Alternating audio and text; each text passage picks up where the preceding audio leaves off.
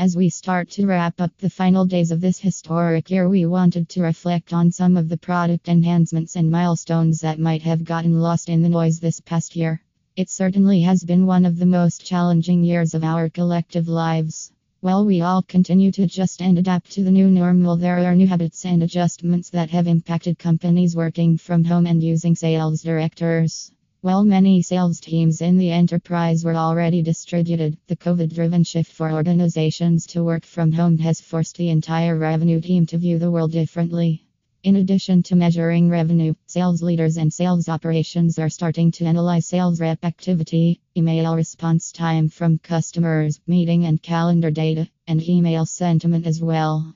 By analyzing email slash calendar activity along with CRM opportunity data, predictive insights and analytics can be leveraged to transform sales organizations. This shift to measure and analyze activity and metrics can make profound impacts on a sales organization's ability to scale.